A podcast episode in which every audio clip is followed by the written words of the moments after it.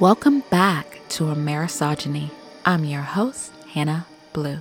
This is episode 16 Fraud Makes the World Go Round. Have you ever been scammed out of money? If you have, I'm sure it was traumatizing. Committing fraud is huge all around the globe.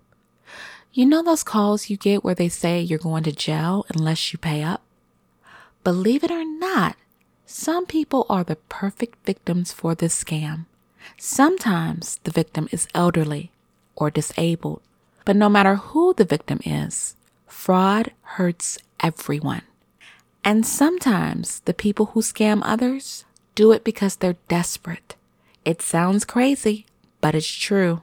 In India, someone who has a bachelor's degree may be forced to take a job in a call center where running scams pays the bills. I'm going to take you around the world to investigate how fraud takes place right here in the US and in other countries. Most importantly, you'll learn what you can do to protect your money. Let's travel to China. The pig butchering scam, aka Sha Zhu Pan. Now, this scam is an oldie but a goodie because it amplifies love. Fake love, though. You'll find this scam on social media, specifically dating apps where wholesome victims are ripe for picking. Predators go after unsuspecting people who look for love while they are looking for their money.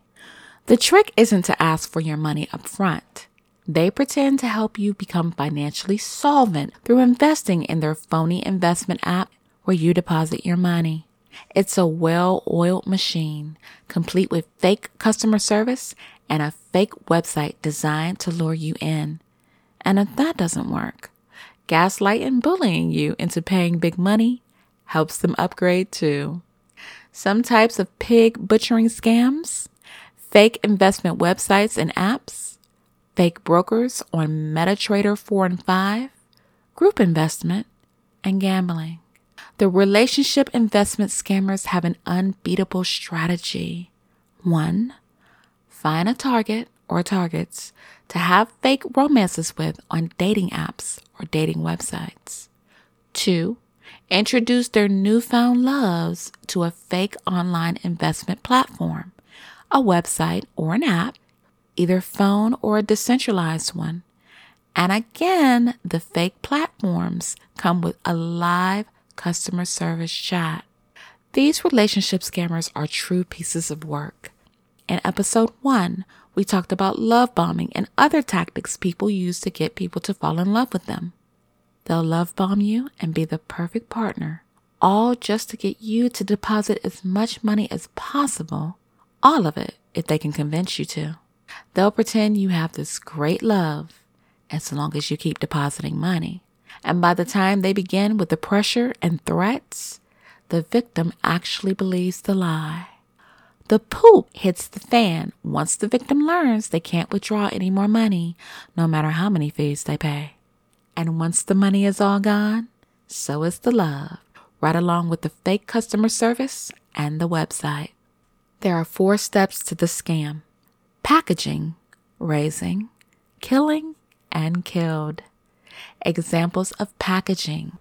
They present themselves as good looking Asian men or women. They send wonderful selfies of what they eat and the places they visit. They're always looking for a serious relationship. And they're fluent in Chinese, but may have some broken English. They live in Chinatown, USA, or overseas and they're always too busy to meet, but promises to meet you in the future. The victim never sees their face because they're too shy for video chats due to past trauma. Raising. The scammer greets you every morning and every night, confesses their love fast, approximately between one to two weeks, and calls you wife, baby, and other pet names. They don't hesitate to tell you about their finances, and of course, they're much richer than you. They teach you how to trade and when to trade on their schedule. Once you deposit real money, you can earn and withdraw profits even up to $10,000. To help you make the minimum, they or the platform will loan you money, but it's all inside the platform. Remember the initial 10,000 you got? Now you can no longer withdraw because extra verification fees, taxes, etc. are needed. They pretend their investments are stuck too, but assure you the platform will allow withdrawals after you pay the fees. To help you pay the fees, they lend you money, always inside the platform, of course. When you complain, they gaslight, berate, or shame you or doubt your commitment to them. They coach you into borrowing from family or friends or selling your assets, saying it's for home improvement, not an investment. If you decline, they may threaten you with sensitive pictures you've sent. Here's where you're killed. They will tell you you still owe more fees, including withdrawal fees, tax fees, security fees, etc. They ask you to return the money they lent you. They deny being a scammer or claim they are victims as well. They may even call you the scammer. Then they block you and the platform will lock you out of your account. Whoever said all is fair in love and war never came across a scammer. Now, I would take you to Germany, but this next fake heiress isn't German. She's originally from Russia. Let's talk about Anna Delvey the socialite scammer. Now, this little lady pretended to be a German heiress. She spun a web of lies made on gold that would have impressed even Rumpelstiltskin. And how much did the fake heiress steal? A whopping 275,000 from the finest hotels and banks in New York between 2016 and 2017. She claimed to have a background in business and the arts, but the only business she indulged in was stealing. Now, I've seen Anna, and beauty is in the eye of the beholder, but to me, she looks very plain. So, how was this woman able to con so many people? Now, I won't spell it out for you. Take a moment to reflect on it. Service workers loved her. She tipped $100 bills as if she could snap her fingers and invent more. She finessed hotel employees into giving her luxury rooms and expensive, delicious room service. And she charged credit cards higher than Snoop Dogg on a Friday night, at the expense of someone else, of course. Well, at least she had more than a dollar and a dream and a fake trans European accent. She was focused on launching the Anna Delvey Foundation, a multi million dollar private club and art foundation. She conned would be investors with expensive business lunches and dinners. The truth Anna came from a middle class Russian family. She wasn't a college graduate and she had no money. What she did have was a quick mind and a silver tongue. Her lies finally caught up to her in July 2017 she was arrested for defrauding two New York City hotels of thousands of dollars, the Beekman and the W New York. She simply ran up the tab, then disappeared. According to the New York Post, she had lunch at Le Parker Meridien before skipping out on the bell. She clearly thought she was above the law, too. She never appeared for court in September of the same year. Anna was arrested again on October 3, 2017, by the LAPD, courtesy of the Manhattan DA's office. She was charged with grand larceny and theft of services. Little Miss Socialite Sticky Fingers was taken to Rikers Island.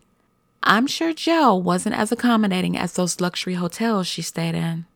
She duped City National Bank into letting her overdraft her account. She kept $55,000, but spent the money in a month on hotels, the latest fashion, and getting snatched with a personal trainer. In 2019, she was convicted of second degree grand larceny, theft of services, and first degree attempted grand larceny. She was sentenced to 4 to 12 years in jail, but served only 4. Even though she tried to get a loan for 22 million with City National Bank, she was acquitted of attempted grand larceny in the first degree.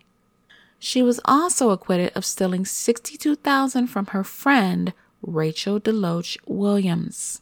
Deloach Williams worked in the photo department of Vanity Fair. In 2017, she went on a 7,000 a night villa holiday in Morocco with Deloach Williams and other friends. She swore she'd pay, but of course she never did. The Godfather's Michael Corleone said, Keep your friends close and your enemies closer. Well, Deloach Williams helped police bring Anna down in a sting operation. She made her money back in spades. In 2019, she wrote a book called My Friend Anna and described Anna as a fraudster whose narcissism was despicable and whose scheming was indiscriminate.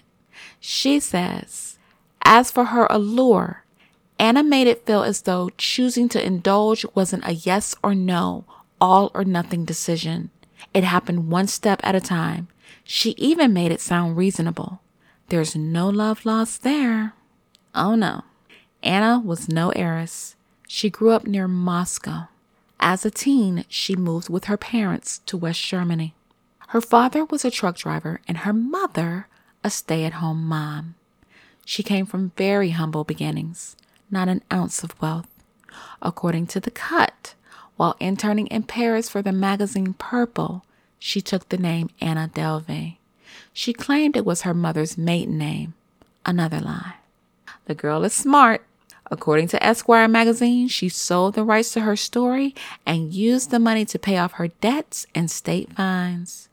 In February 2021, she was released from jail for good behavior. But she overstayed her visa and was arrested again in March 2021. Now, I don't feel sorry for Anna. I think she's an arrogant little thing. In May 2019, she said, The thing is, I am not sorry. In 2021, she was interviewed by 60 Minutes Australia. When asked, Do you see this whole thing as a victimless crime? She said, I don't see this case as a crime at all. How about that? In February 2022, she seemed to change her mind. She told the New York Times she was indeed sorry for her choices. I don't believe her. Do you?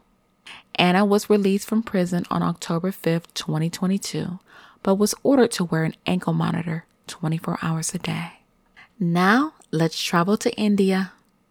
Unemployment is rising in India, and some young people are forced to take jobs they don't want, including scam call centers. Saurav, a college graduate, said he looked for work for over four months before finding an advertisement to work at a call center. He never realized it would send him to jail. He says his job was to contact people in the U.S. and convince them to sign up for loans and insurance policies. He then informed them they needed to improve their credit score by paying 50 to $100. The scam call center he worked for stole money victims thought they were paying to help their credit scores. He claims he didn't know he was robbing people. He said, I didn't realize at first. It was only much later that I realized the job was to cheat people after speaking to other colleagues. But I was already too involved in it and I was certain I would not get another job where I could earn 20,000 to 25,000 rupees a month. So I continued working there. Now that's between $241 to $302 a month. Telefraud is big business.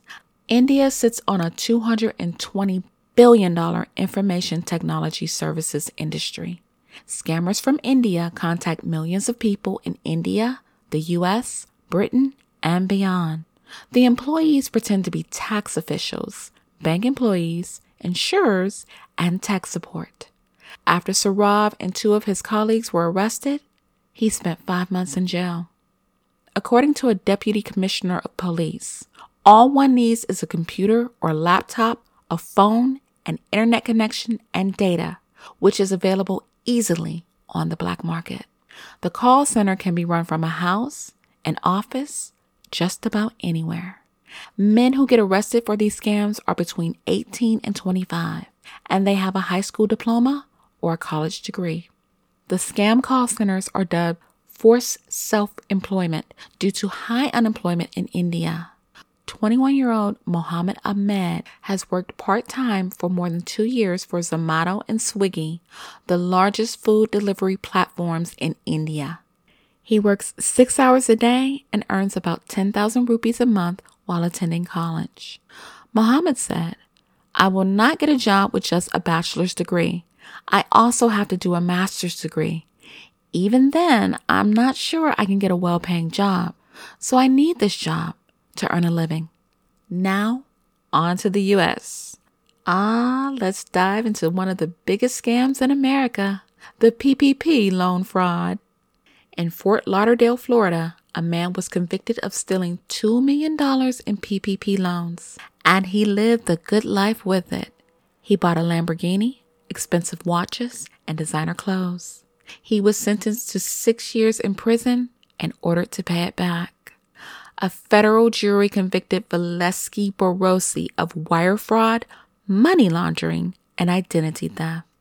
Borosi submitted applications for over $4 million with fake business documents, including expenses, payrolls, and IRS tax forms. How did he get caught? Social media. His Instagram account had over 110,000 followers. He lied almost better than Trump. He fabricated a rags to riches immigrant story, stating he came from Haiti a decade ago and worked his way up from an entry level job at Walmart to regional vice president of a credit repair company that allegedly earned 3.6 million in sales. None of it was true. He received 2 million in PPP loans. Those nice, luxurious Louis Vuitton, Gucci, and Chanel clothes yeah, the government seized them. Oh, he wasn't the only one who rode the PPP money train. A nurse alleged to have lied about his business and received $474,000. He leased a Mercedes Benz and paid off child support. A North Miami couple claimed to be farmers to get 1 million in PPP benefits.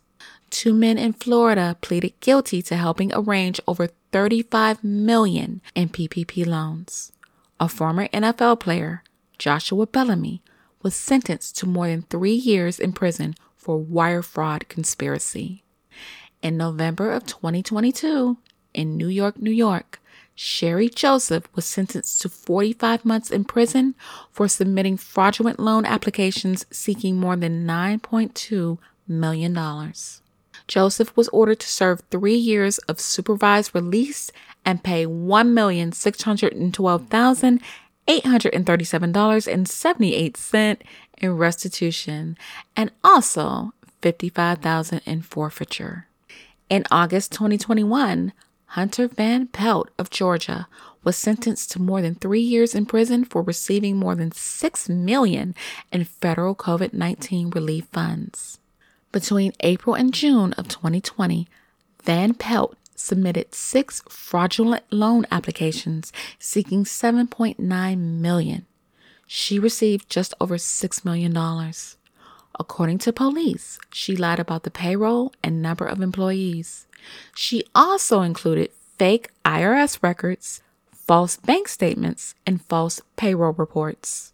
She was sentenced to three years and five months in prison, followed by five years of supervised release and order to pay more than 7 million in restitution. These people went through all of that for money. The love of money is truly the root of all evil. And for some people, temptation is a dangerous and destructive game. Now, where's the mental health in all of this? For the employees in India, there's a lot of guilt going around that $220 billion industry. Not being able to get respectable jobs no doubt takes a toll on the employees who have a choice either to take these jobs or struggle to eat and pay bills. But clearly, it's sad India's economy is so bad. This is what some of them resort to. For the victims, there's a mountain of mental anguish over losing their money and losing loves that never actually existed. How do you protect yourself from becoming a victim? You just did it you listened to this episode.